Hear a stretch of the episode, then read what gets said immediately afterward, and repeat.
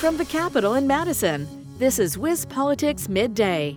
Hello, everybody. I'm Adam Kellenhofer with WisPolitics.com, your co host of today's Midday podcast, brought to you by Spectrum. So, Wisconsin has been facing a workforce shortage for quite a while now, stretching back to pre pandemic times.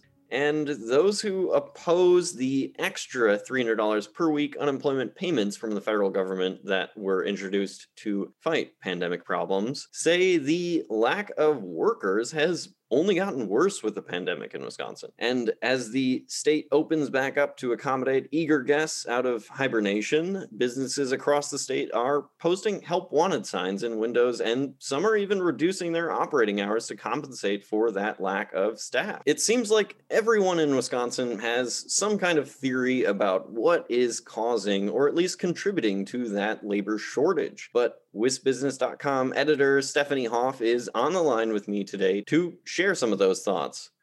So, Stephanie, Wisconsin Economic Development Corporation CEO Missy Hughes is the latest guest on WISN's Upfront program, which is produced in partnership with WisPolitics. What does she have to say about the issues? Adam, Secretary Hughes acknowledges that some businesses are having a hard time finding help. But she says the numbers, the data doesn't support the idea that those extra unemployment benefits are keeping people out of the workforce. As you said, it's an extra $300 per week from the federal government. This is in addition to any additional state unemployment benefits. This is what she says is the problem. So there's a lot of complex factors at work in this worker shortage, all kind of umbrellaed by the demographic challenge that we have in Wisconsin, which is an aging population. Adam, she gives other reasons too for people not coming back to work. They can't find childcare, maybe they can't find transportation. There's also this lack of J1 visas. Now, this allows workers to come in from other countries, foreign students in particular, coming in between their college semesters. That's been a huge topic of conversation among seasonal tourist spots in the state. So, the Wisconsin Dells and Door County, for example, they're struggling to find help. Travel restrictions, American embassy closures, and visa backlogs from the pandemic are keeping those students from coming over to staff our businesses. And Stephanie, you also recently interviewed Secretary Hughes. Did she bring up this issue at all? Yeah, the latest WisBusiness, the podcast episode features Secretary Hughes. We actually focused on the new small business grants that are available for Wisconsin small businesses, which we can get to later.